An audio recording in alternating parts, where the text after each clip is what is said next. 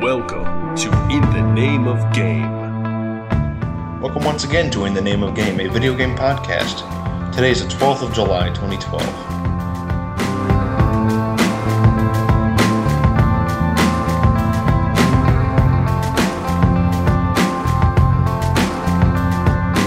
And welcome again to In the Name of Game. Uh, we're back with three people. Not too bad. I don't know where Adam went. He's oh, he's probably at Comic Con this week. Uh, bastard. Uh, he needs to get me a sandwich. He needs to get me this fucking sandwich. there, there. By the way, anyone that is going to Comic Con, um, they will be selling a, a prop toy of the TF2 sandwich there. So uh, I forgot the name of the company, but you guys are all intelligent. and Can use Google so you can figure it out. You know, one of our friends made an edible copy of that, right? Well, I mean, I want one that won't go bad. One that won't be eatable. Itchy, you don't understand it was edible. I mean, it, yeah, you can make a sandwich. I'm, I know you can. What? What? Oh what? my gosh. This conversation's going nowhere. Okay, that, I, Who are thought you anyway? Who are we? We're just you we're were gonna just say something clever. Okay, fine. I'm your host, Iggy.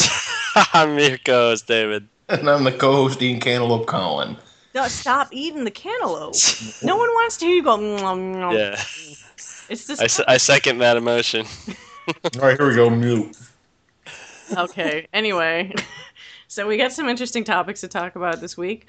Um, there are a lot of movie-related topics actually, which is kind Yeah. of funny. Maybe we should get those out of the way first, huh? Okay. 'Cause They're they're nice little tidbits. So basically, uh, first off, and I think this is stupid, they're making a, uh Need for Speed movie, which, as I was, no need for a need for s- yes, there's no need, no need for speed. no need for No speed. need for need That's for what it- speed. That's what it would be called, and it'll probably have Vin Diesel in it Yeah. because it's fucking Fast and the Furious. Okay. yeah. Is it going to be Fast and the Furious Tokyo Drift? Mm, well, I there. think we can all agree that out of the entire uh, Fast and the Furious canon, that was the best one. I didn't see any of that. I think I saw a little bit of that one just because it was on TV. It's hilarious. You should watch it sometime. Uh, I mean, what? Nothing. anyway, so they're they're going to be doing a Need for Speed movie. There's no real details on it right now. Um, it will be directed by ex stuntman Scott Waugh, Huh. who on the Who? Joystiq in the Joystiq article it says whose last name sounds like the noise a person would make while performing stunts. Wog. So anyway, but yeah, I, I don't. I'm not expecting any big things from that. But more interestingly. Uh, there was uh, some news announced for the Assassin's Creed movie, which, frankly, I didn't realize needed to be made, but somebody believes it does. It needs to be made. So, uh, Michael Fassbender, for some reason, has been attached to this movie. Now they say he's going to be a lead. They haven't specified, of course, what character. But I mean, come on. If you're making it anything related to the games, how many leads really are there? I mean, is he going to be Desmond? But he doesn't really look like an Altair character. Well, he doesn't look like Altair either. A little bit. Really More than he does Desmond. Uh, Well, no, Altair is. they use the same fucking face. Yeah, they do. Yeah, Shit. the same scar. So it's like if he doesn't look like one, he's not going to look like the other. He's Gonna look like him. And he's not going to look like Ezio either because they all look the same. So I, I don't know. I, I like him as an actor. I just think he's probably miscast or somebody's like got a hard on for him after seeing Oh. Prometheus or uh, X Men First Class. yeah, he's popular and he's attractive, so he's going to be. He will be cast. Yes, he is. Um, Well, they just cast me on both those things. but Ah. uh, pass. Anyway, so the the interesting thing though about this movie adaptation is that uh, apparently Ubisoft is going to try to go it alone for this, as opposed to getting a you know traditional movie studio to do it.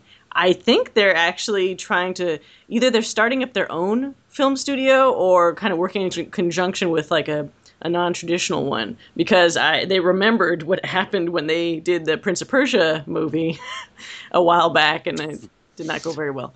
Oh, yeah. Um, so they want more creative control, essentially, Nice. uh, by doing it this way, which I have no problem with. I mean, if they get a good director and they have more control over story, characters, that kind of thing, it might end up being better.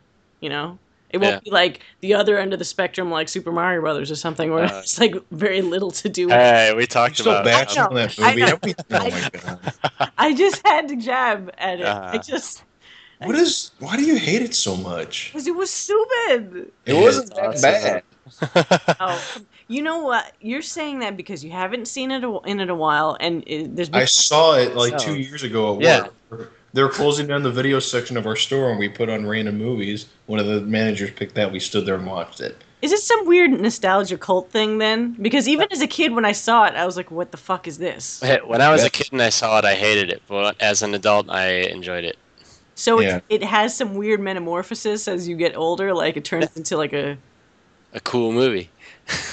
Awesome. I I hated it when I was little because it wasn't the game, and I wanted the game. And then, but as an older person, I was like, "Wow, this is like a just crazy trippy movie." I guess I don't know. Pretty much. I still didn't like it.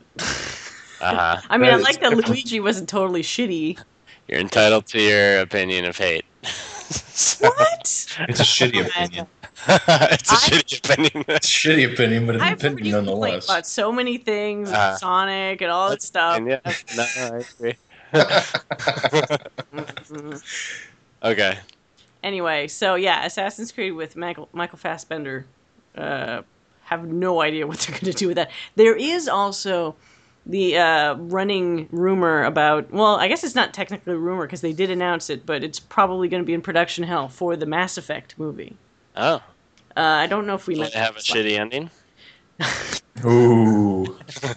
Ouch. Realistically, even if they do a movie, they're probably not going to do like the entire series. They're probably going to do like some kind of adaptation of the the first game, which had a Uh. good ending, in my opinion.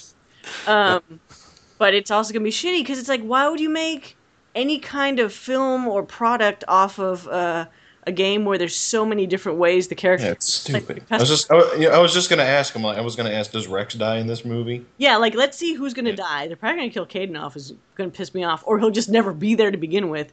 They're gonna probably kill Wrex off. They're gonna. It's gonna be a male Shepard, and it's gonna probably have a lot of really annoying things, and maybe a lot of TNA. Well, Shepard, here's some of that, huh? Shepard, No, Shepard. Shepard. he doesn't sound like Wrex. He just sounds like I don't know when you do that. Rah, rah.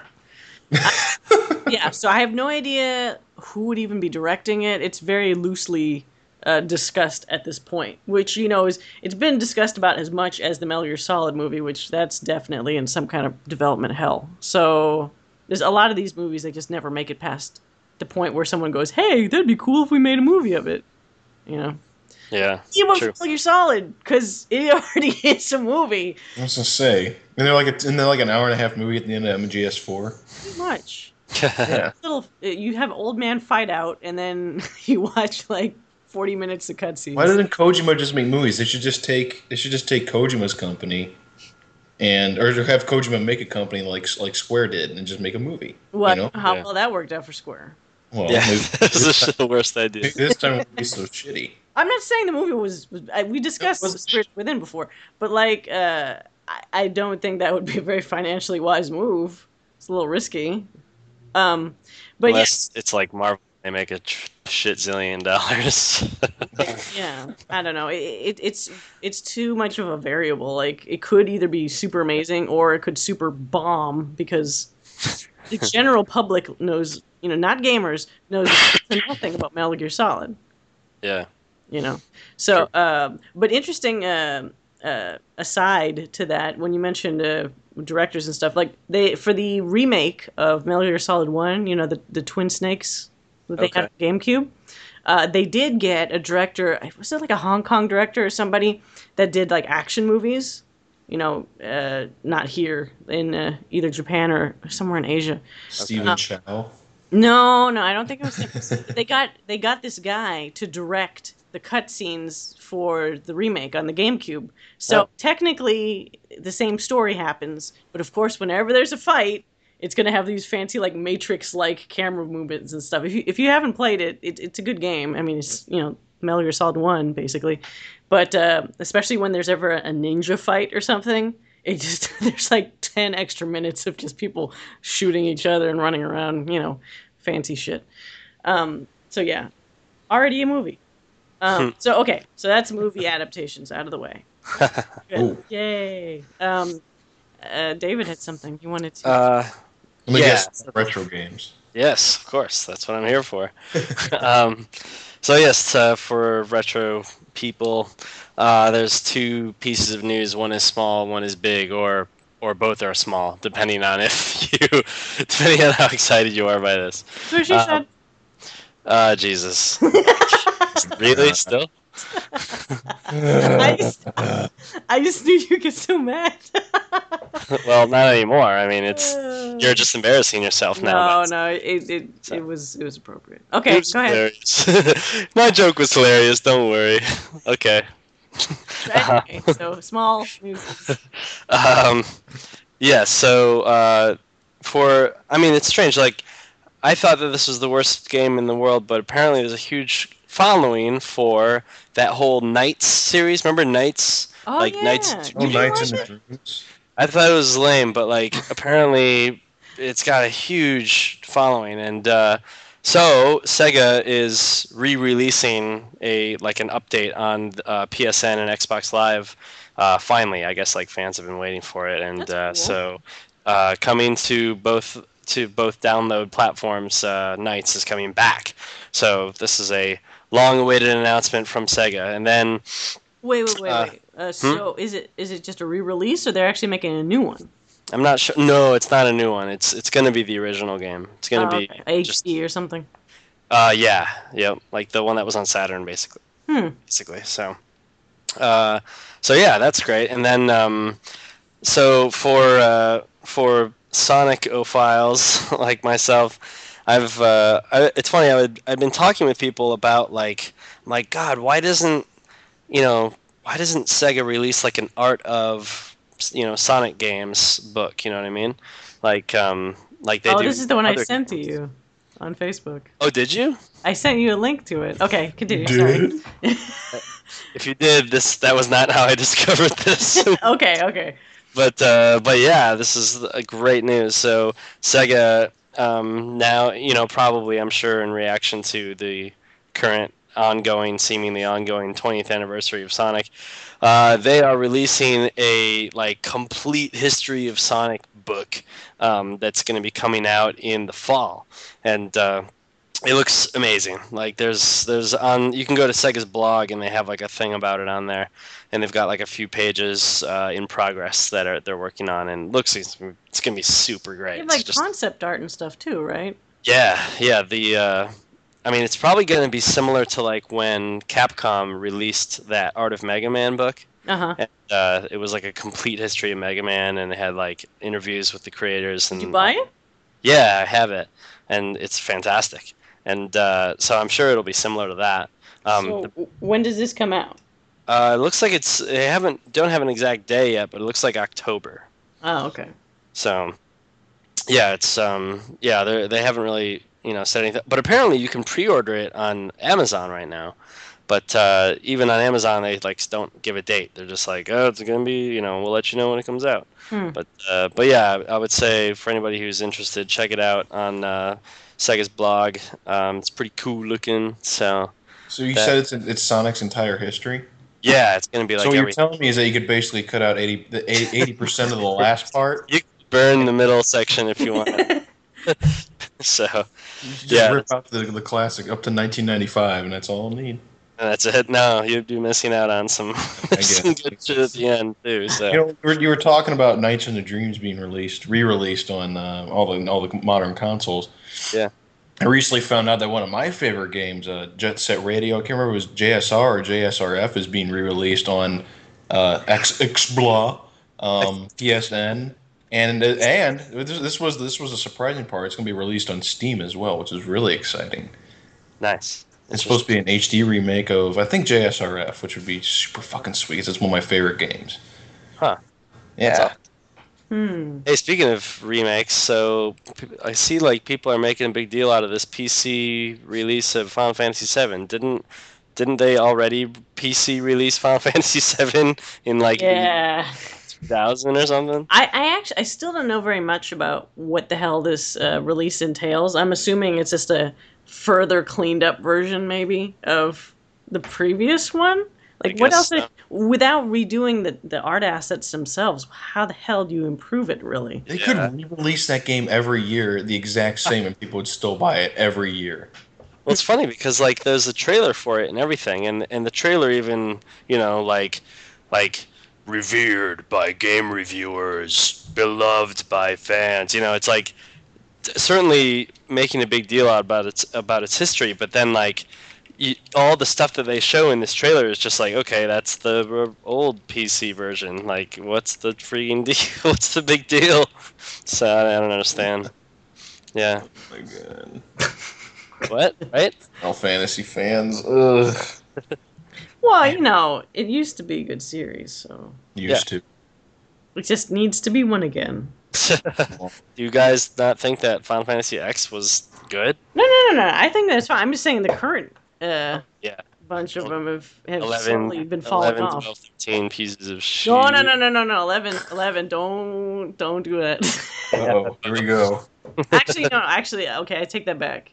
Eleven because it was this constantly uh, morphing and evolving thing used to be awesome, and then they took it all the way to the extreme for fucking casuals by making it way too easy to level up and access places and stuff. So essentially, I spent like seven years playing a game, and the last year when I quit, they like raised the level cap and made it way too easy to do things and made everything like mostly end game and it's very not user friendly anymore. So and basically, it's every MMO ever. yeah, well, it, it took like an extreme leap towards you know being desperate to get new new blood essentially. But ironically, it's not very newbie friendly because a lot of people in there are kind of like elitists at this point. Like, oh, if you don't have the best gear, we're not going to invite you to the party. That sounds So, about right. you know. That sounds about. That sounds like WoW, and maybe a year ago. Yeah, so uh, that it used to be good, but yeah, it's just like everything else. People still playing that game? Oh yeah, oh yeah, Crazy. Man, I didn't even know the servers were still on. Yeah. They- they're still doing pretty decently. They actually have. It's either rumored or announced at this point they will have another expansion pack. So with Wow. story, and Christ. one thing I got to hand to uh, Final Fantasy XI though is uh, when they do an expansion, they have a usually a really good story. Now the catch is being able to find enough people to the, to do the missions with to actually get access to you know subsequent pieces of the story. but if you can, the stories are usually great. Um, I don't know much about WoW's storylines, like if, if they if the expansion Totally stories were good. Or. They totally fucked it up. really? Yeah, I mean, I didn't follow Warcraft before I started playing WoW, but you know, when I played WoW, the first WoW, you know, vanilla WoW, I read back to like Warcraft three. The story's okay. You know, it's not that you know, it's nothing, nothing really that special. It's pretty much Warhammer. I mean, if you know Warhammer well enough, it's pretty much the exact same thing. They built it off that universe, but like as as it went on, like Burning Crusade was okay, but like Wrath of the Lich King was just like it's ba- it's basically just like the big bad and his little mooks or whatever those those little dudes are called, you know. Mm-hmm. Blizzard Blizzard's pretty bad at uh, writing Story? nemesis. No, their their uh, their story's okay, but their nemesis are really bad. The Yeah. nemesis are really bad. They have like they're basically just big bads. It's all they are. Yeah, I was watching actually uh, when oh, when my uh, boyfriend had been playing Diablo three. We're gonna get bombed in a second. Uh, stupid airplane. Um, w- when uh, he was playing Diablo three, the story, um, I was kind of paying attention, and uh, I was not super impressed. by the kind of bad guys like everybody all the bosses are just like oh here comes a boss because he's really huge and he's very imposing sounding but they all are essentially the same kind of guy That's pretty much it. It's a little disappointing that there's not more variety. What I liked about El- Eleven's stories were that uh, the bad guys were usually very different. Like you actually had one bad guy in particular for, um, I think it was the Treasures of Aht Urhgan or whatever expansion, where he ended up not being a bad guy at the end. Like he did kind of like a role reversal thing, and that was really cool. And he wasn't a stereotypical type. Um, but yeah, that's kind of few and far between for a lot of these MMOs. Like they kind of do like a cookie, cookie cutter thing, where it's like, hey, we know this works, so we'll make another expansion that does some more of this, and gets rid of some more of the stuff that people hated. so yeah, essentially. Um, what are you playing with ice? What is that? no, sorry. You're practicing your crap game? Like what? I'm at the tables right now. tables? That's what I'm of- really up to. I'm like very that silent. episode, uh, you remember that episode of Batman animated series where he's pretending to like be what's it what's his name like Sticky Fingers McGee or some shit like what the fuck? no Batman is is dressed up like some some street thug right and he's Oh. trying to play craps it was one of like the f- season one or something and he's like blowing on the dice and tossed it against the wall and stuff he's like hey you got you guys know about who the crime boss is in this area kind of thing like trying to trying to fit in with like the the criminal types over there I thought Bruce Wayne would be a little smarter than that. well, I mean, it worked because a lot of those characters were very like exaggerated in the cartoon.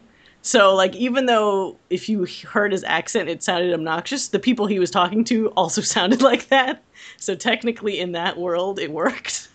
It's, it was just really funny because you'd, you'd hear Kevin Conroy's voice going all like fake, like Brooklyn accent to sound like a, a mobster.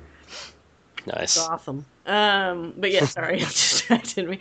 Uh, so yeah, that, that's that's some pretty cool stuff, though. The the art of or history of Sonic, because I Yeah. saw that. I sent it to you on Facebook, but you must have already known about it. Uh, I already know I about already it. know. Or he just ignored it.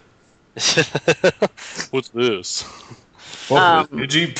Get out of here. Oh, here's a, a, a funny little thing. It's it's just a kind of a, a mini tidbit. Uh, you know, everybody hates cheaters uh, in video games and other, and other places. Now that I think about it, uh, but most of the time, a lot of these companies have a, a difficult time figuring out what to do with cheaters, like how to quarantine them or ban them or whatever. Uh, Rockstar has developed a very interesting idea, a very unique idea that they will be uh, launching this week for Max Payne 3. Now, apparently, I don't know if it's exploits or whatever, because frankly, I played some multiplayer for Max Payne 3 and then I just stopped because I got a little disinterested after a while. Um, but there's a shitload of cheaters that are floating around. So, Rockstar's technique for dealing with these guys is creating what they're calling a cheater pool. So basically, anyone confirmed p- to be using hacked saves, modded games, or any kind of cheats whatsoever to give themselves advantages will be placed into this quarantine where they can only play with uh, other cheaters, where they can't take advantage of any honest gamers, which is a very interesting approach because you- you're essentially uh, forcing them to all be in a room and cheat with one another. So I'm sure they'll, you know, it's a good way of showing them, like, hey, yeah, you like that, huh? Huh? this is what it's like, you jerks. I mean, it could work both ways. Some people might actually like it, but then other people maybe they'll learn their lesson. I'm not sure um, how long. Eith- Either way, it's good because it gets rid of them. Yeah, it gets rid of them. That's that's the best part. But I don't know how long they stay in that pool for. That's not really what they've discussed yet. But I don't know. I, I think it's unique. It's creative, and uh, not a lot of companies deal go, go that far. Most of them will just ban, and then Or ignore them. well, I mean, most. I'm trying to think of one that doesn't. Most multiplayer games will have some kind of uh, cheater control system most of the time. Maybe it doesn't work great, but they'll have something where they give you a warning and then ban you or something like that. Or Right on. people can report you, whatever. But this is unusual, so I just wanted to mention that.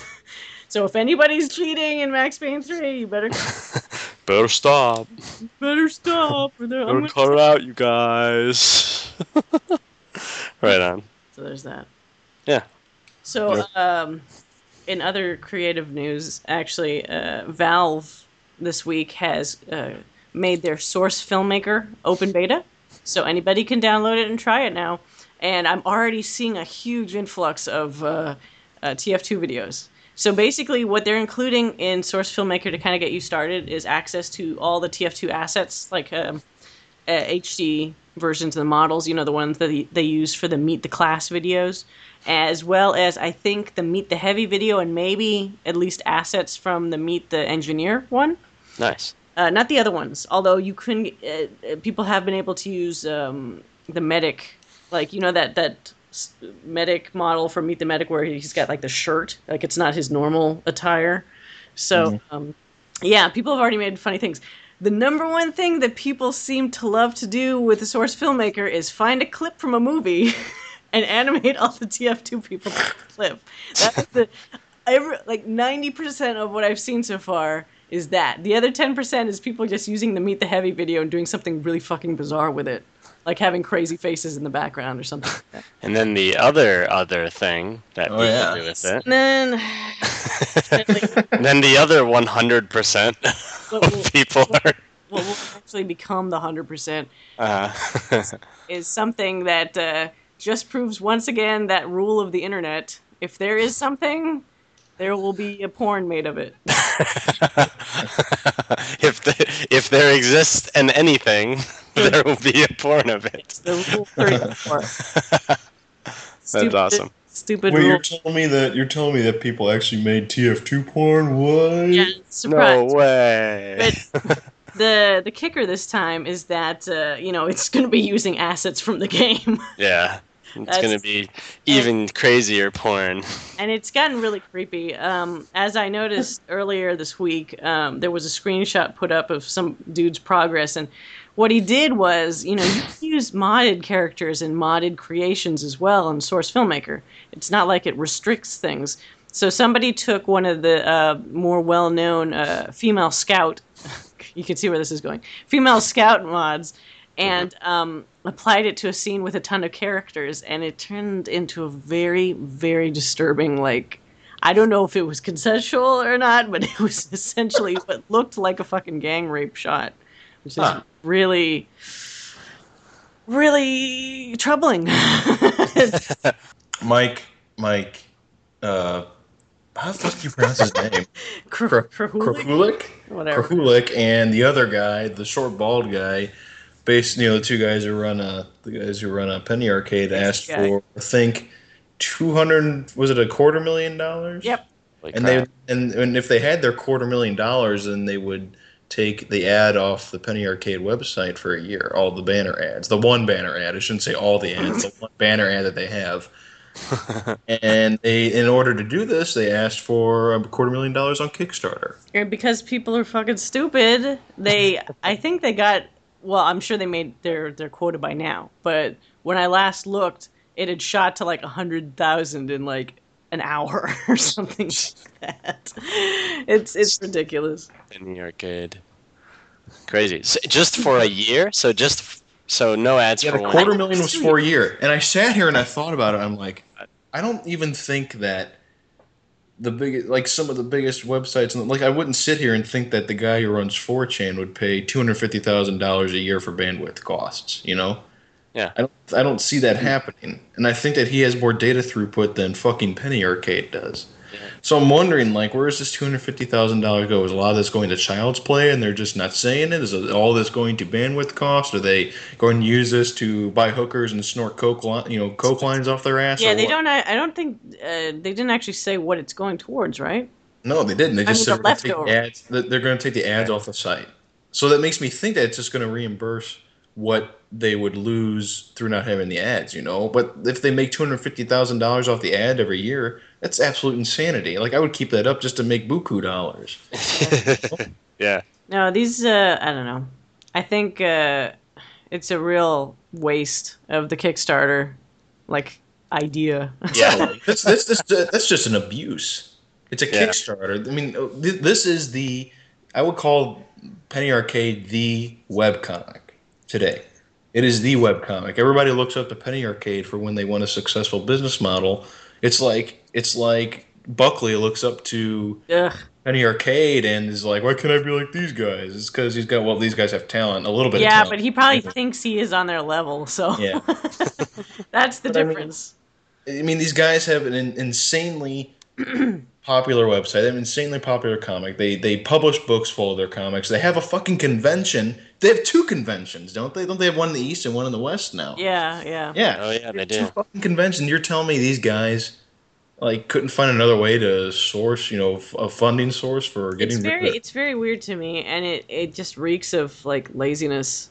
Because it's I'm sure as creative as they are in coming up with all these other venues and things, they could have figured out an, another way, you know, make shirts or whatever they usually do to to raise more money, and it just abusing this crowdsourcing or crowdfunding system. Because it's like usually these are for projects This is not a project. This is funding a website, Yeah. one that already exists. a lot of these projects that have been brought up And are it's things that insanely successful. It doesn't only exist; it is insanely successful. Right. Like it doesn't actually need the funding. You know, when when Double Fine had their Kickstarter, when even when they were trying to do that remake or or um, re-release of uh, fucking Leisure Suit Larry, uh, those things like they haven't actually been done. They need the money to kind of get the ball rolling. So in Yeah. those kind of cases, it makes sense that you have a Kickstarter because a you want to be able to gauge the support that you're going to get for this product, and B, you also need the money. So, uh, you know, it it's totally valid for those reasons. These guys totally feel like they're exploiting the system and, and doing a really unfair job of it. The thing that worries me more is that this could set a precedent for a lot of other uh, companies and websites that think like, hey, we'll just make our revenue or whatever this way, and then you'll start to drag down what it means to to have a Kickstarter. Yeah. I'm sure at some point. People have already done that because there's been that that that kind of stupid that the idea that this that this young woman had for a game that would include like minorities and shit like that, and she made a pretty decent amount of money off of like three character designs. You know, this was going to be I think an, I don't know if it was an RPG or an MMO, but it was definitely some sort of role playing game Uh huh. where you would be um like it would be you would focus on uh, alternative sexualities and characters of color and stuff like that Right. and like this you know this was a couple months ago and i haven't heard anything about it in probably six months you know it's just like this woman disappeared off the face of the Did you earth fund like, it? huh Did you fund it? i know i'm getting everything on kickstarter and, and, and if you remember you think back uh, maybe a, a number of months ago when i was talking about the 8-bit bar that was going to open here in st louis mm-hmm. Oh yeah. well, they ended up not meeting their. Oh, that uh, uh, sucks. quota for that month. Well, no, oh, no, see, let me finish. Now, you see, I thought that this, that this, that the project, that, the, that these people had started their Kickstarter project because they wanted a little extra money maybe to get off the ground. No, I read afterwards that because they didn't get the money, they're not going to open the business now. So it's like, so basically, these people have little to no running, no little no experience running a business, and they're asking people not to invest but to donate their money to make a business. No, what that that's the No. point of it though. What do you Wait a bit. That's no. You, you don't No, no, understand. why- why are you No, surprised? You're gonna No. start. You're gonna start a business, a brick and mortar business. Yes. Why? Why? Why should? Why? Why do they expect people to prop up their private business venture? Is what I'm asking. That's that's what the purpose of it is though. Like I, I don't get why that's this isn't like this isn't like I'm this isn't like an artistic project. This isn't like I'm creating like I'm I need money. Like if I wrote a book and I need money to publish it. This isn't like I'm doing that. You know. This is like this is like this is like if I went to Kickstarter and said, guys, I want to make a place that that has LAN parties all day and night. It's just a bunch of computers in a room. You know. right. Like and I didn't get enough money, and now what these people are all out their money. They No, just no, no, no, no. You don't get how how the Kickstarter works. If they don't meet the goal, they don't keep the money. Yeah. You- It gets yeah, you- returned. I still don't had to start understand. I, I still don't understand why. They don't keep the money. So like I, I, I understand that, but I still don't understand why these why people who want to start a business are expecting others to prop up their business. say, for example, with donated money. With That's donated money. Uh, That's why you get investors. Okay, okay, okay. Just just just stop for a second. Say for example, someone like you or me, not making a ton of money. Say you have I don't know, like four thousand dollars or something set aside, but clearly it's not enough to really start much of anything. So you need these guys to help front you the money so that you can get that off the ground. To me, it makes I don't have a problem with the fact that if they don't get enough money, they don't do it because where they just don't have the money. They were hoping for this Kickstarter to help fund them to get their you know feet off the ground or their project off the ground, whatever, um, to to get going. I'm sure after that, then that's when people kind of see the fruits of their labor when this uh, 8-bit bar or whatever is actually up and running. But if if they don't make it, to me at least, it seems totally understandable that they'd be like, well, fuck, we can't make it. I would not recommend them try to still somehow go ahead when they have no money whatsoever and try to, to still make it work. Because first of all, you're probably going to get a really bad product or bar or whatever. And second of all, they might get pushed into, I don't know, having to take loans or something else. That could really screw them financially. So these kind of Kickstarters are really amazing because they can give that almost like a charitable kind of uh, boost to start their business. Now, what I the problem I have with Penny Arcade though is that they don't need that boost. So that's the problem I have. Not that like, oh, if, uh, uh, if you don't make this money, we're just not going to do it. Like that. That's just the realism of, of a lot of those Kickstarter projects. If if I I don't know, I want I wouldn't do this, but like if I had a Kickstarter for like help me fund my animated thesis film because I'm fucking broke and I want to make a really amazing film. Blah blah blah. You'll get your name in the credits and whatever. Uh, if people choose to fund that, I mean, honestly, in all these things, it's their business. If, if you want to throw your away, away your money for something, you know, it's your right to do it. But um, if I don't get that money and I just have no way to make it, like, what do you expect me to do? I just can't make whatever the project is. Right. So I I don't have a problem with that element of it. I do have a problem with people misusing the purpose of, of a Kickstarter or any site that does a similar sort of thing. You get me? Yeah, I get you. Yeah. I But completely disagree, but I get you.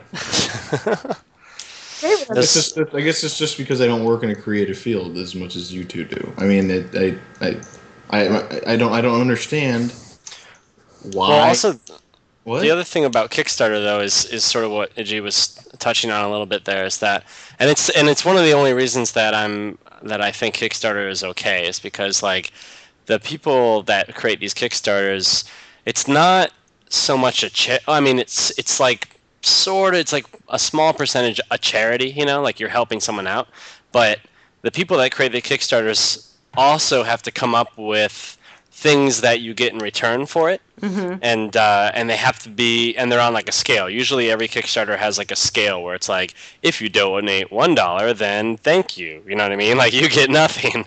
Um, but it's like if you donate fifteen dollars, then you get a thing, and then like and then usually they're cumulative. It's like if you donate hundred dollars, you get all of the above things that you would get plus this. You know what I mean? So like so you are getting something in addition to helping the person out with their project. right. So that's I mean because it, it would be one thing if it was like you know just give me a bunch of money you know, um, which is more like a donate button on like a website you know what I mean. but usually the Kickstarter thing has to like part of the requirement is that has to be more robust. That has to like have rewards. Oh, it actually has to have Speaking you of speaking of rewards, that's the other thing that pissed people off about the Penny Arcade Kickstarter. Yeah, exactly. I was reading that. Like, I I read all the different things you can get, and I was like, well, this is garbage. and a lot of it is like, you know, sort of like sort of tongue in cheek, egocentric, but mostly just egocentric. Where it's like, you know, Well, I have I have the list right here. So here's some of the you on Twitter. Yeah, yeah. here's the three for a three hundred fucking dollar pr- pledge. Uh, at CW Gabriel will follow your Twitter for one year. Your day is now a constant source of his entertainment. Bullshit. You know how easy it is to fucking uh, follow somebody on Twitter? Okay, and then this other one is, let's see here. Um, $750 or more. Zero backers, by the way.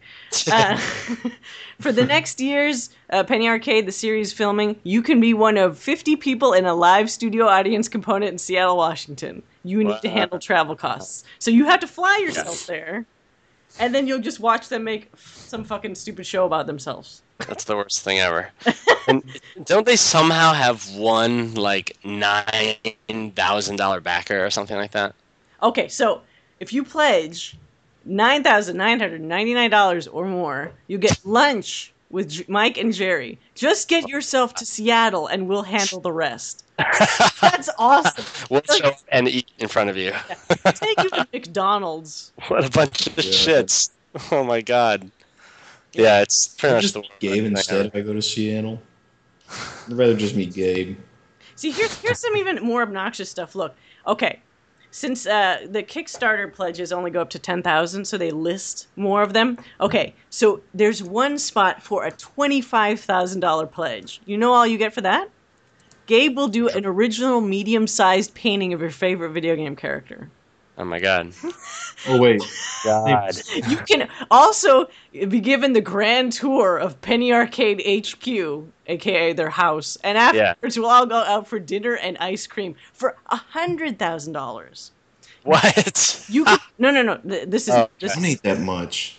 you can appear in a non-commercial PA strip that you conceive with Mike and Jerry. Hmm. So Hmm. yeah. Wow, I can get a shitty three-panel webcomic for a hundred thousand dollars. Hey, everybody! Here's here's something. Here's a here's a deal. Give me a hundred bucks, and I will make a three pa- panel webcomic for you, just as dumb quality as as Gabe's fucking webcomic. Okay, Yeah. I think that's a fucking steal. Yeah. Maybe start a Kickstarter. Say, look, here's some realistic uh, pledge rewards for you. yeah. There- There's one I Uh, can't because I, I just don't want to look through all these stupid. These these two guys just sound like insufferable dickwads. Okay, Here's the problem. They're trying. I, I'm sure because they're nerds and nerds are socially awkward. They're trying to be Be funny. with a bunch of these, but it's really just coming off as incredibly arrogant and insulting.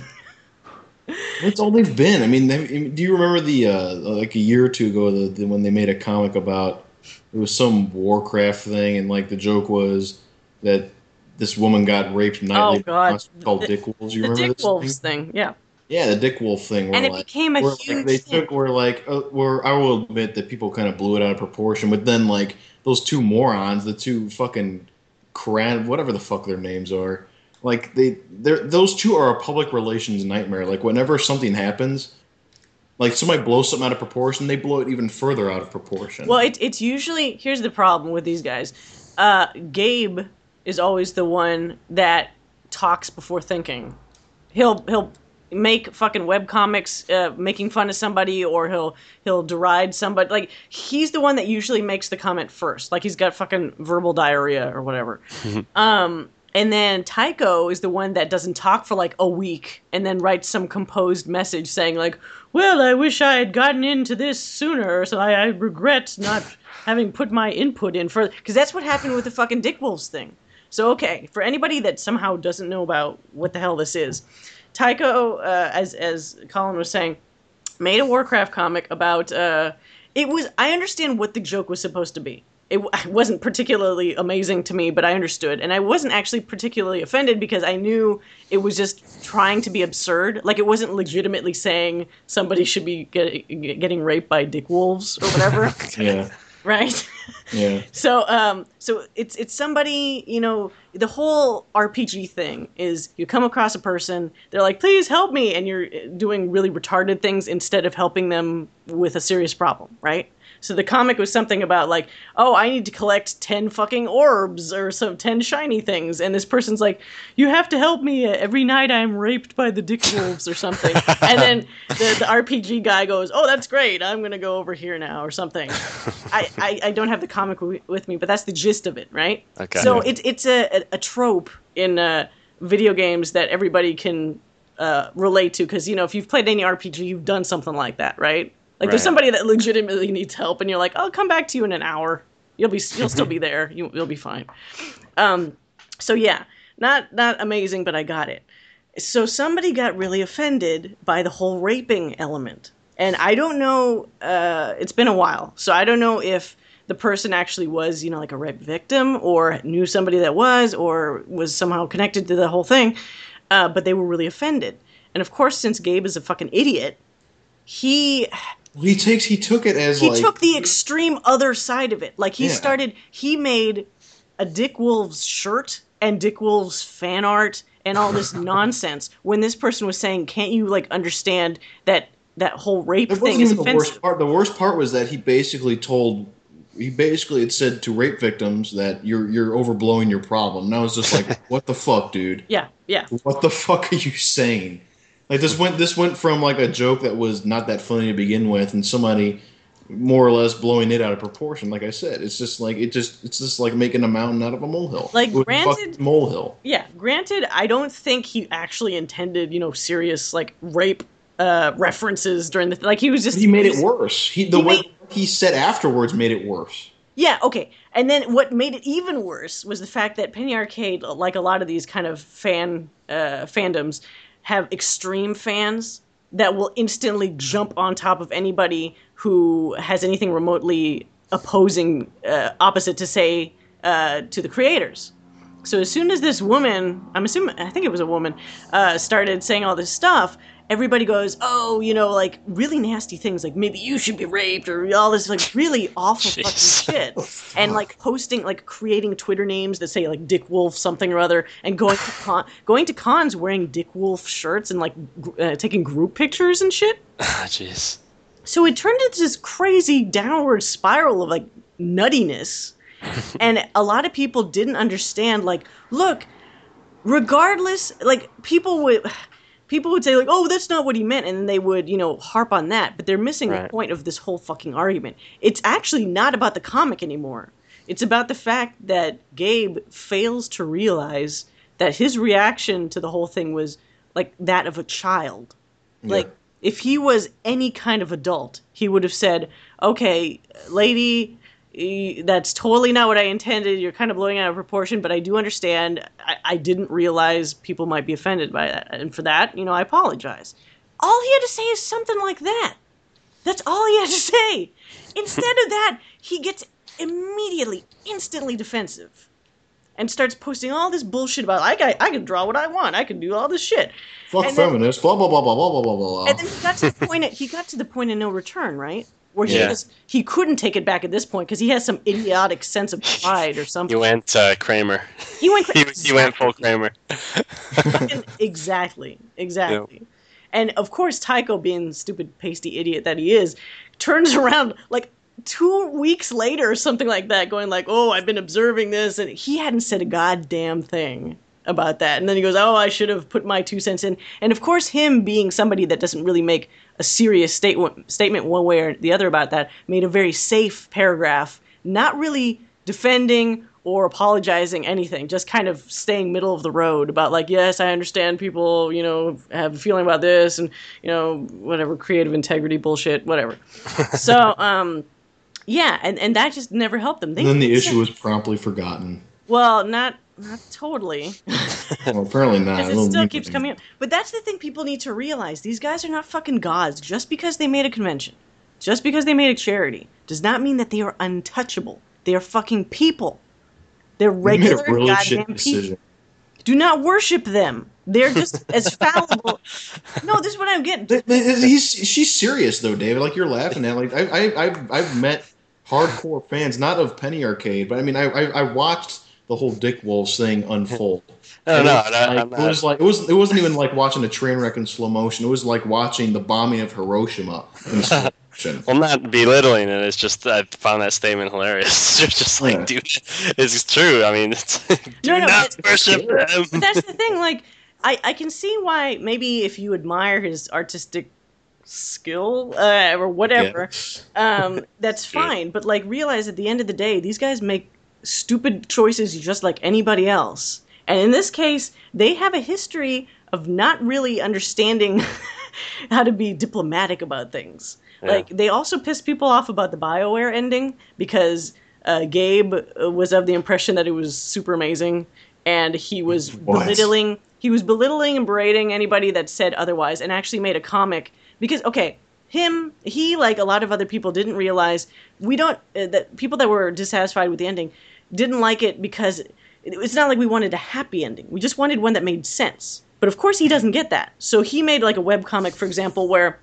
I was making fun of like, oh, Bioware is forced to make an ending that fans will approve of, and there were like fucking uh, people writing ice cream cones and uh, going through rainbows and all this bullshit. And it's like you are a moron, and that just proved it with your web comic because you have no fucking idea what you're talking about. Yeah. And they do this constantly. Every time they make one of those little like uh, uh, text posts that goes along with whatever their their weekly update is, it's like, Oh, yeah. you guys are gonna say something stupid again. I just know it. I should honestly just look at the. I don't really go to their site. It's usually like if Reddit or something like refers me to one of their web com- web comics, I'll look at it, and I have ad block on. By the way, not giving them a goddamn cent. So um, yeah, that's the only way I see it. But I know they're ninety percent of the time the stuff they say is just fucking bullshit. It's like any other gamer.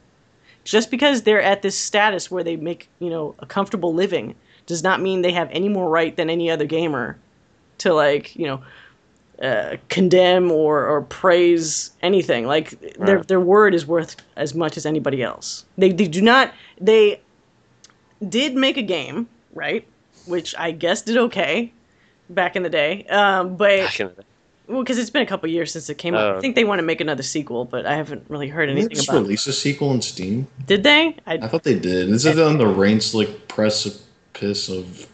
but that was the first one, I think. Is it? I don't know. Who cares? Anyway, so Who like, fucking cares? but it, it reminds me of people that that always act like, oh, it's really easy to do this and that, and condemn something when they haven't actually done it or done it enough themselves to really understand the process. So these guys often preach, but they they shouldn't be preaching about anything, honestly.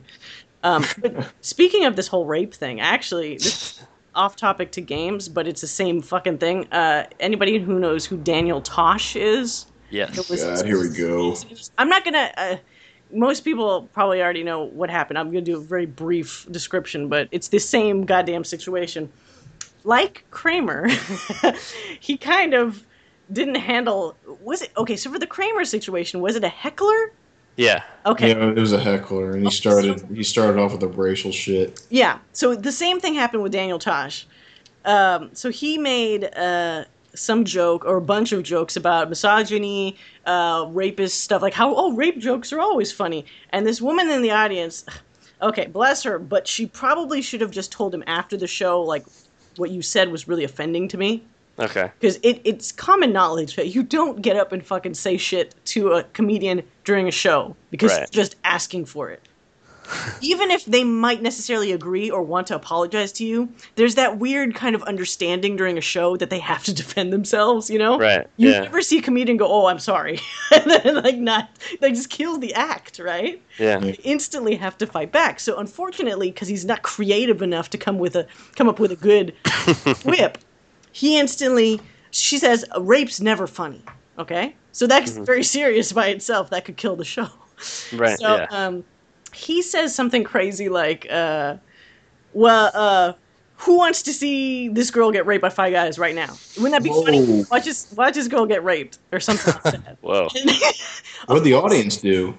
Well, granted, like nobody recorded this apparently, so this is all kind of trickled down. Like it's paraphrasing. So who knows what the actual delivery was? Apparently, it was enough of something for people to laugh. Who knows if they were laughing nervously or they actually found, found it funny? Whatever.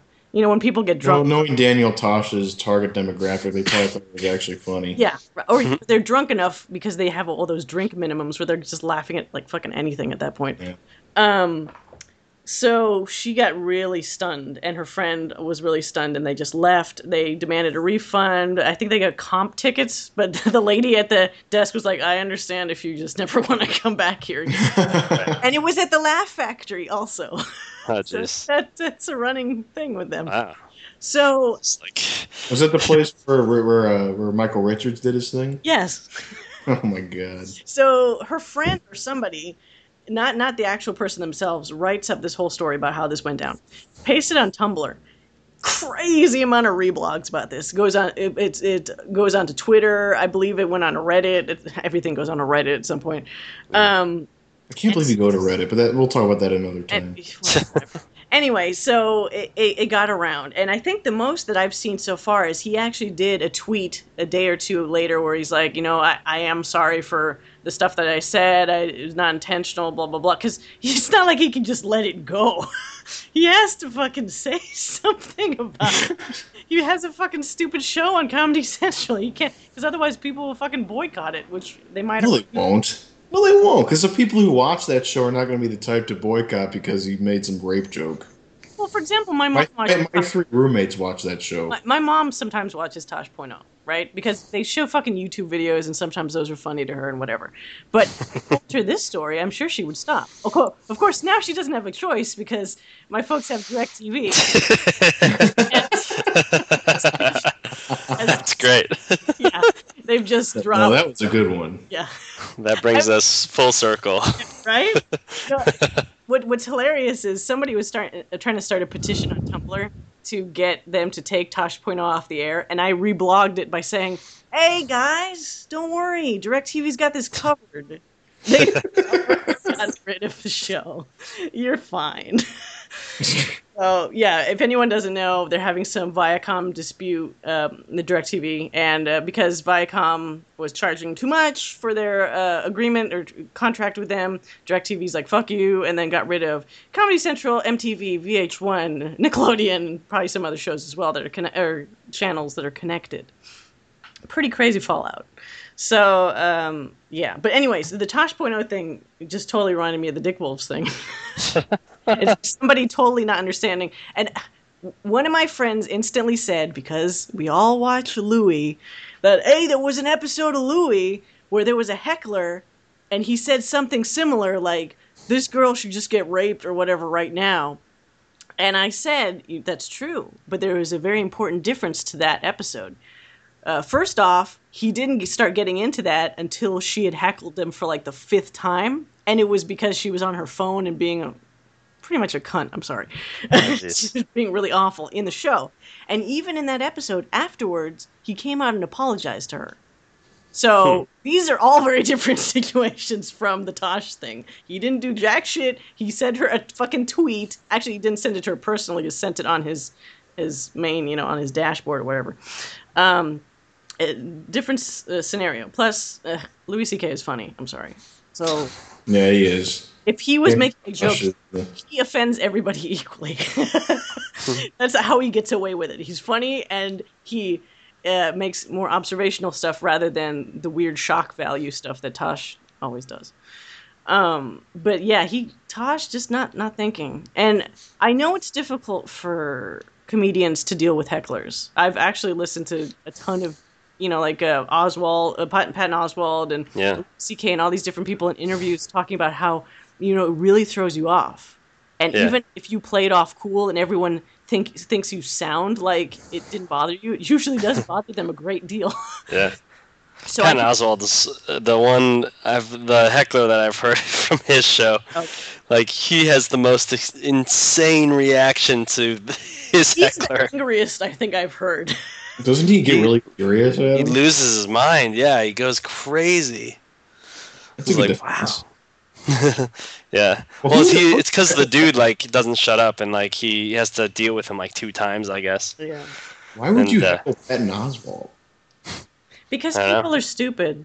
I mean, I can understand heckling Daniel Tosh. Why would you heckle Patton Oswalt? Well, see, the other thing too was she wasn't technically heckling in the sense that how you, people usually heckle.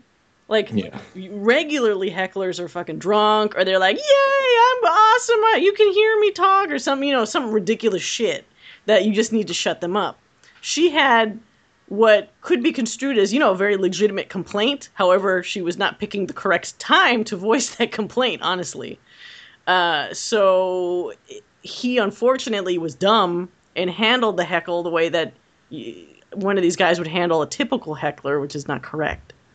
So if you're gonna if you're gonna bash somebody as a heckler or as a comedian and they're a heckler, don't pick a topic like that. Just do what did comedians usually do? Make fun of the person themselves or something. Something Yeah. that's a little safer at least, you know. Don't don't pick a fight. It's it's like I don't know. And then what pisses me off though, not just as a woman, but in general, is like when people heard about this, they're like, "Oh, what did she expect? Get real. Comedians do this all the time." And nobody reacted that way to the fucking Kramer one. So you have to admit there is a discrepancy between like, okay, if a, a black person is called the N word and said should be hung from a tree, then everyone's like, fuck this guy. But some woman is told, hey, you should be raped by five guys, and all of a sudden, oh, she's oh, eh, she's blowing it She's out. overreacting. She's just being an asshole feminist. It's like, you know, what the hell are, is the difference? It makes you feel threatened.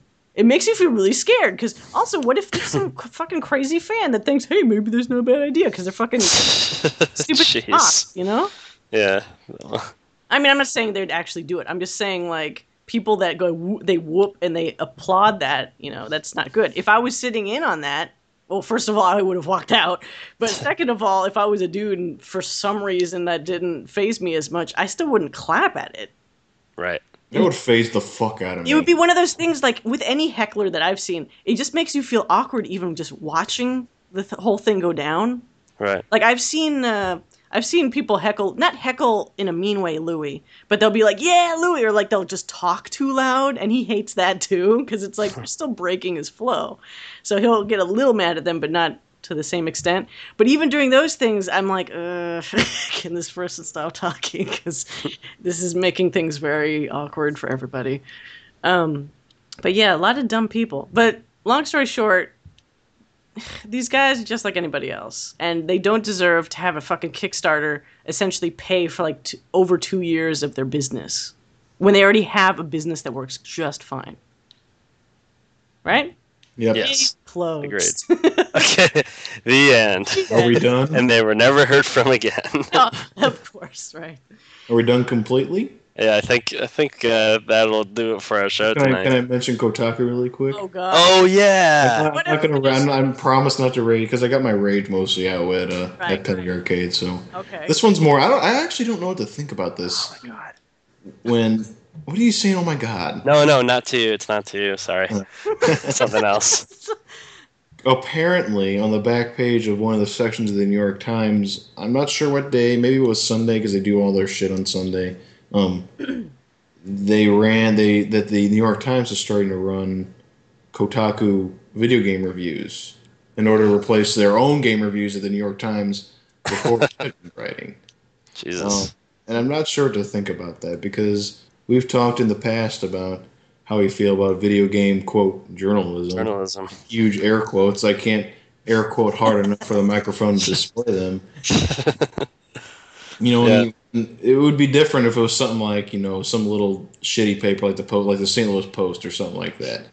This is the fucking New York Times. This is the paragon of American journalism in print form, and now they're carrying what what at least us three or us four have declared to be like the biggest problem in video game journalism. like lol journalism. like Yeah. it's not really. Quote journalism. Well, So I to don't be know what to think fair, this. I don't. I don't know. Is, is, do you think this will improve the quality of writing in Kotaku? Probably not. Probably not. it, it's just going to be ported over to a fucking newspaper. I'm sure they're not going to adjust much of anything. Uh, although to be fair, uh, there's a lot of complaints uh, these days that regular, you know, journalism is also kind of suffering. So Well, the, I think it's different than New York Times because they're they're real. Their actual news reporting is still pretty, uh, okay. it's still what I I don't know.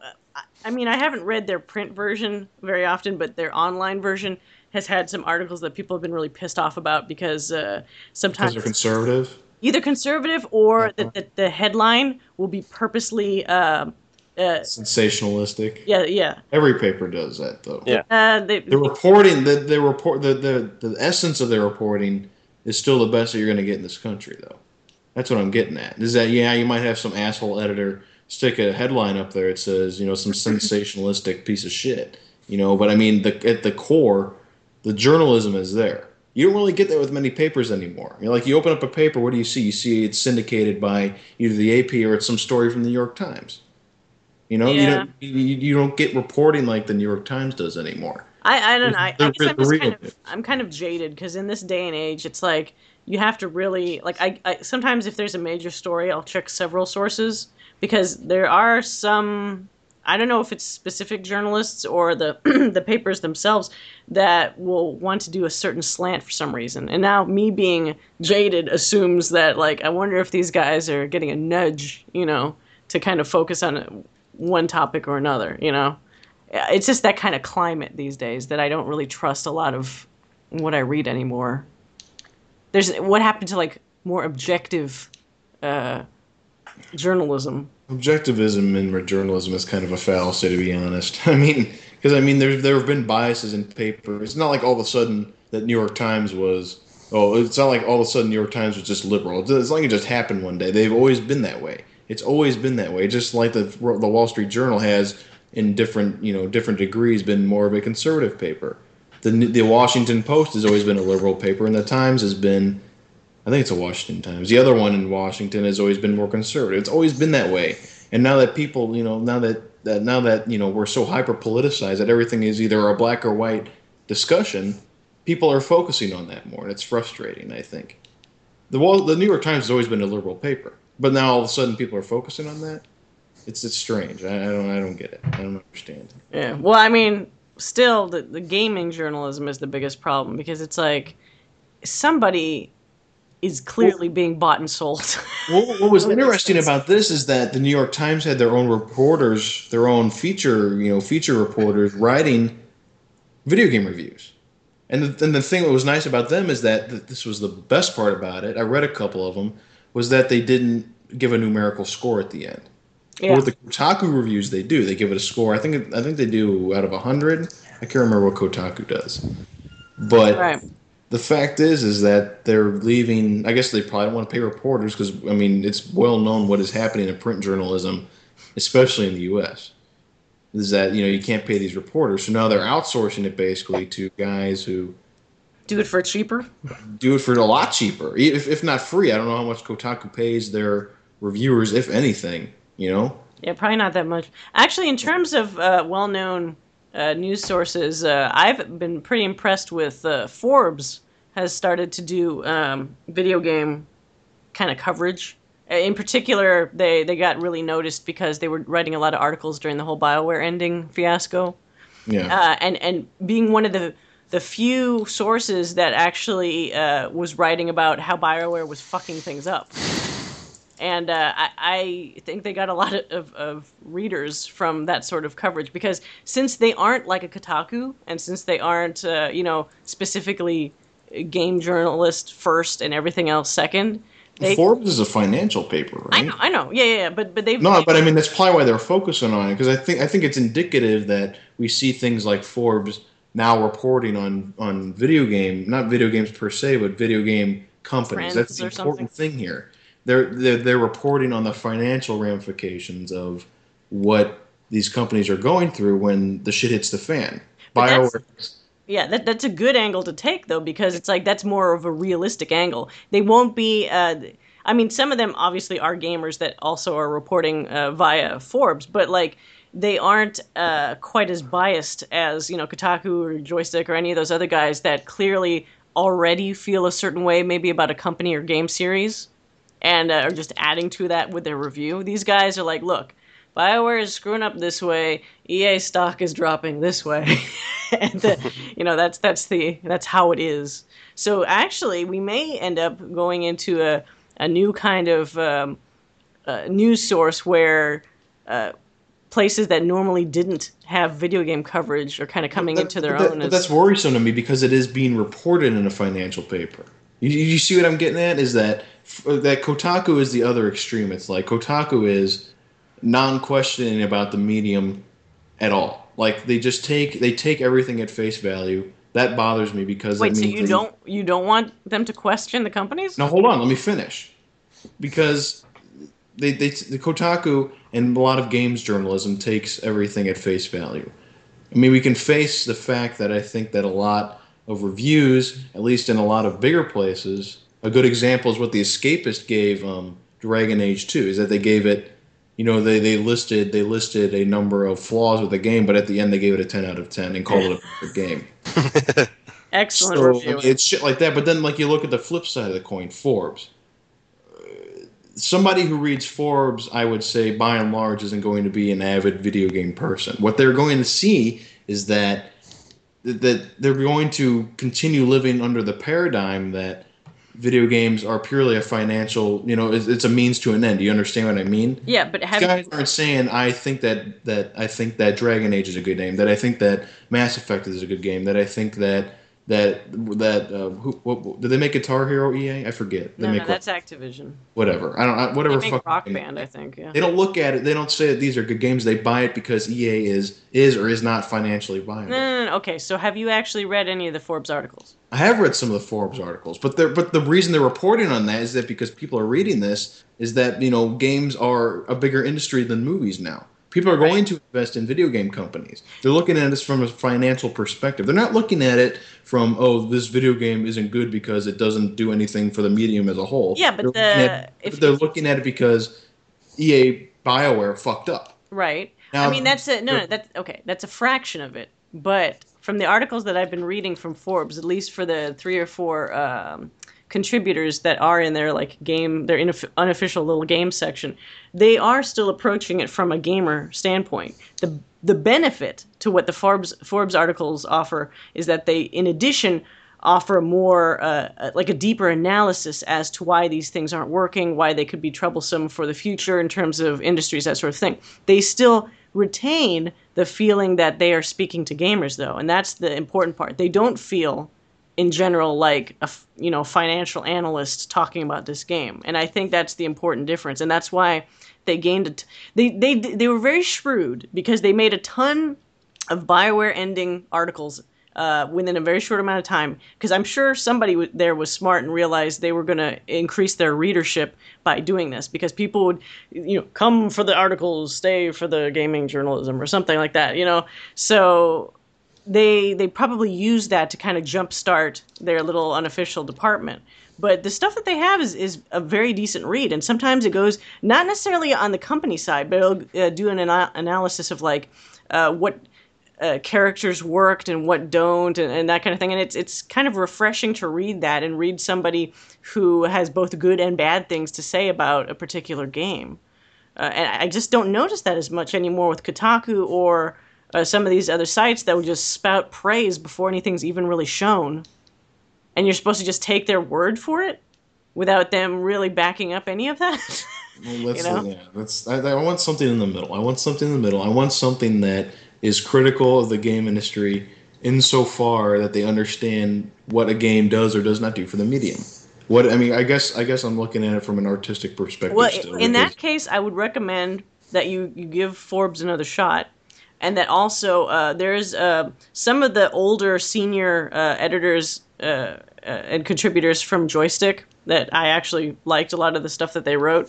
Went over to um, this other site called The Verge, and um, they they have a, a, video game section of their site there called like Polygon. Uh, unfortunately, it's stuff that, that nobody's gonna remember because they haven't really got like a catchy name yet, in my opinion.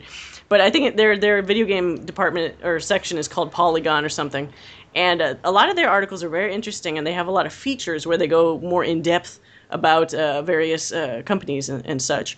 Um, and actually, I think weren't you the one that posted something on our Facebook uh, page about uh, like an analysis of. Uh, I'm trying to find it here. I'm trying to remember myself. Uh, shit. All I'm doing, I'm looking, I'm, I'm just staring at the screen, and I see I have on my little my Firefox shortcut is a site that I had bookmarked named Anti Otaku, which wasn't about. Okay, okay. You, if you're the one that posted the state of games, the state of AAA games, yeah, that was. That's me. actually from The Verge. Yeah. So they they write a lot of really good kind of investigative style articles about uh, gaming, and I think they're probably, if I could remember their goddamn URL more often, um, they, they're a better source of information, honestly. Yeah. Um, until they prove me wrong with a Kotaku like article, but for the moment they haven't done that yet. Um, but it, it, you just have to be a lot more careful nowadays with like your sources. Just just you know people aren't. We are, but most people aren't. That's the frustrating thing. How do you change that? Can you change that? It, it, well, it, ha- it has to be a conscious choice, and, and a lot of people only start coming around to that way of thinking after they've been burned a couple times. you know, like you get enough. Of- I have been. How many? How many times have people have been burned by bad reviews?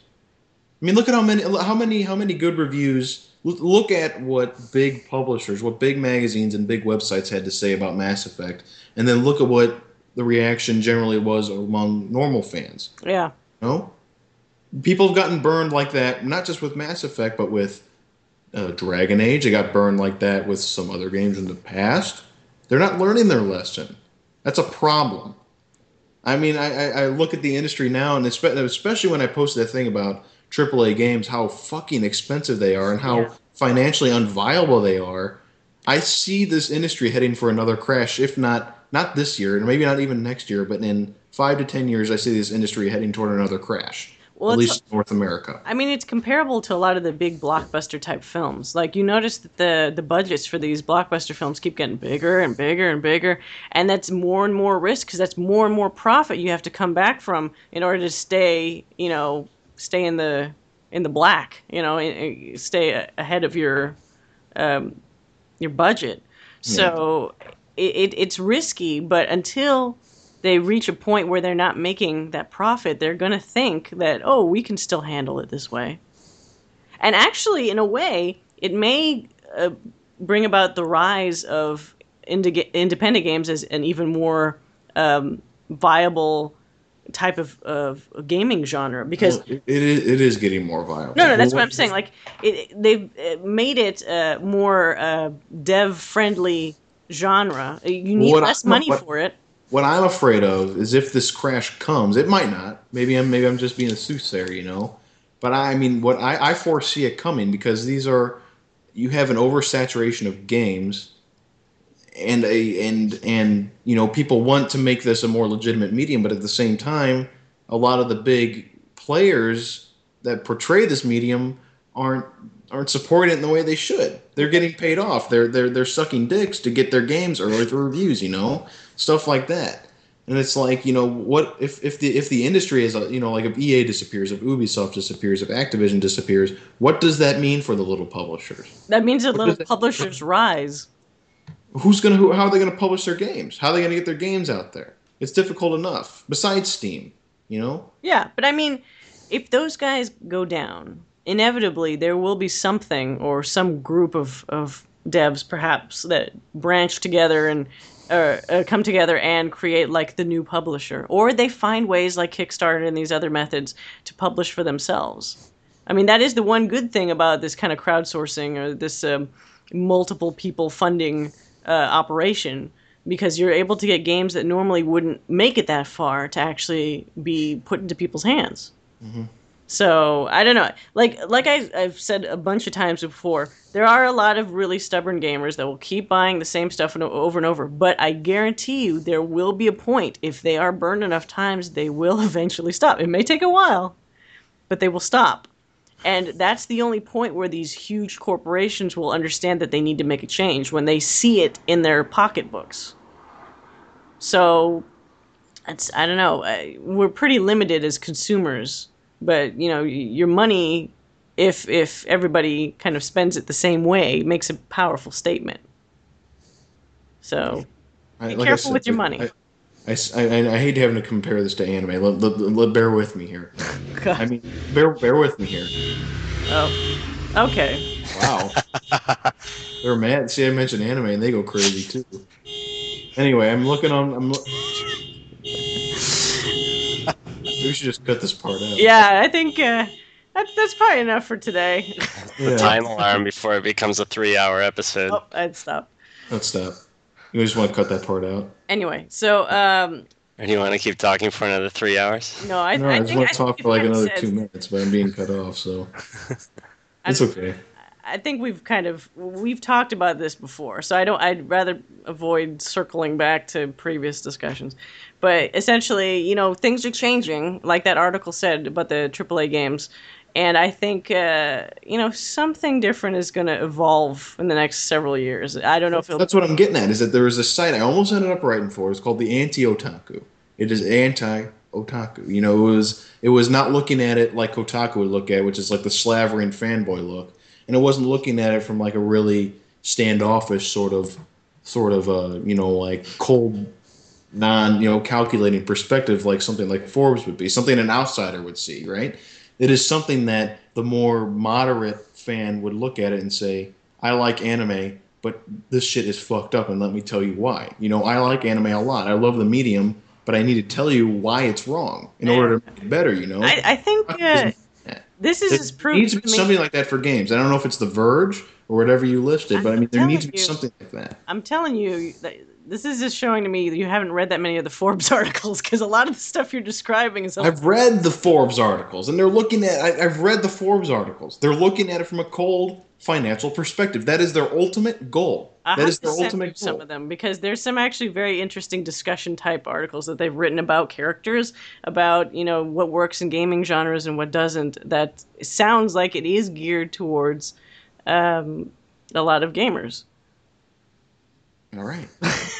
That's Okay. all I'm saying because the stuff you're describing is a lot of the stuff they talked about, especially when the uh, extended cut came out for Mass Effect 3. A lot of them were covering things in like, you know, why does this work for me? Why doesn't this work for me? But not from like, oh, are they going to lose their stock kind of uh, not that angle.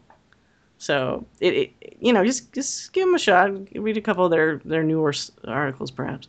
Um, anyway, we're we're going a little bit long today, so I think now's a, as good a time as any to uh, cut it short. Uh, before I do our usual contact info, I have a um, I got a giveaway this week. It may go into next week if nobody bites. Um, I have from E3. I've been holding on to it, but I just realized I don't know why I'm holding on to it. A really nice hardbound uh, journal, which is kind of like uh, I don't know how to describe it. You guys remember when they used to have those Garfield treasuries? That Yeah. those weird shapes. It's like a rectangle shaped book. Yeah. It's not like a normal shaped book. So this is a hardcover book in the same kind of rectangular shape as like those Garfield Treasury books. Um, but it is the Journal of Master Gnost-Dural, compiled by Jedi Master Satele Shan. So basically, this, uh, if you are a SWOTOR fan, Old Republic fan, um, is a compilation of all the codex stories about what happened between uh, the Knights of the Old Republic games and the Old Republic MMO. And if anybody remembers, these were shown as video clips originally, uh, little featurette clips uh, before the uh, Old Republic had been released. Like they had, uh, you know, artwork, and it was talking about like uh, what Darth Revan did and what happened in between the eras and all this stuff. It's actually a nice thick book. I would say at least hundred pages or so, um, and it's a nice hardcover with a little uh, Alliance emblem or the Republic emblem. Um, it's still wrapped. And uh, if anybody had gotten the collector's edition, I think this was included with the collector's edition. But at E3, they were just giving them out, so I took one. Um, I have it. If you would like it, uh, uh, just send us an email. Let's see here. Say why you liked any of the um, Knights of the Republic games. I think you should at least be some kind of Repu- Old Republic fan in order to actually deserve this this book. Otherwise, why would you be asking for it? Um, so you know, like who's your favorite character in the games? Uh, what was your favorite story arc? Uh, what you thought of the ending of KOTOR 2? Uh, you know, whatever you like, as long as it has something to do with the KOTOR, the Old Republic universe. Okay, so you can email us this at uh, nameofgamepodcast at gmail.com and uh, I will read through the the various emails and I will pick a winner and I'll send it to you. Uh, in other aspects, if you'd like to send us comments about like what we talked about today, or if you'd like to keep in contact with like what we're what news we're giving out during the course of the week, we have a Twitter which is at in the name of game, and that's where I post all the podcast uh, links. Uh, we have a Facebook group, which is just in the name of game, where we post kind of random news about games throughout the week. And um, we also have a website, which is in the name of game.com, where you can listen to our podcasts as well as subscribe on iTunes. So you don't even have to go to our website at all.